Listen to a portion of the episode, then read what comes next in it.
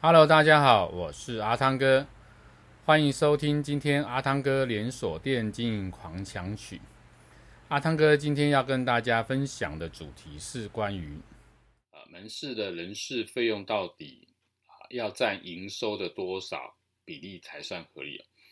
那这个问题是我在呃这几天有一个呃这个案子哦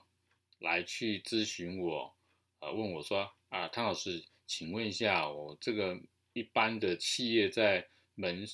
市的人事费用占比应该是多少比较合理？那我觉得这一块的问题啊，呃，根据你所在的不同产业哦，有不同的一个占比的标准。那你自己要试算出啊，关于你自己的标准。那比如说我们来讲，以前我们在这个药妆店通常。呃，在人事用占比哦，因为药妆店的这个药师的费用比较贵啊，又加上呃人员呢，通常不会用到呃太多的兼职人员，甚至有的药局是不用兼职人员，所以在这一块人事用比例会相当的重。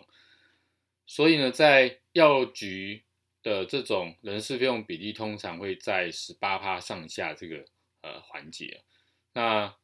如果说是像这个便利商店，通常它的人事费用比会在十趴到十二趴之间的这个人事费用比，因为它的这个人员的这个正职通常只有三个，其他都是用工读生在做运作的部分，所以这个时候你要去看，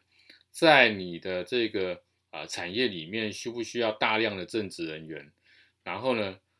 这些正职人员里面呢，呃。有没有像需要这些专业证照的部分？如果有的话，你的比例的呃比重就会比较高一些些。那在这一块里面呢，你要长期的去跟你的这个呃营业的状况跟你的获利的标准来去进行模拟跟比对，最终你会抓出啊、在你的店型跟在你的店级数啊、店级数讲就是我们的营业规模啊，比如说啊一百万的店，一百到两百万的店。三百万的店之类的，这个呃每个月营收的这个级数，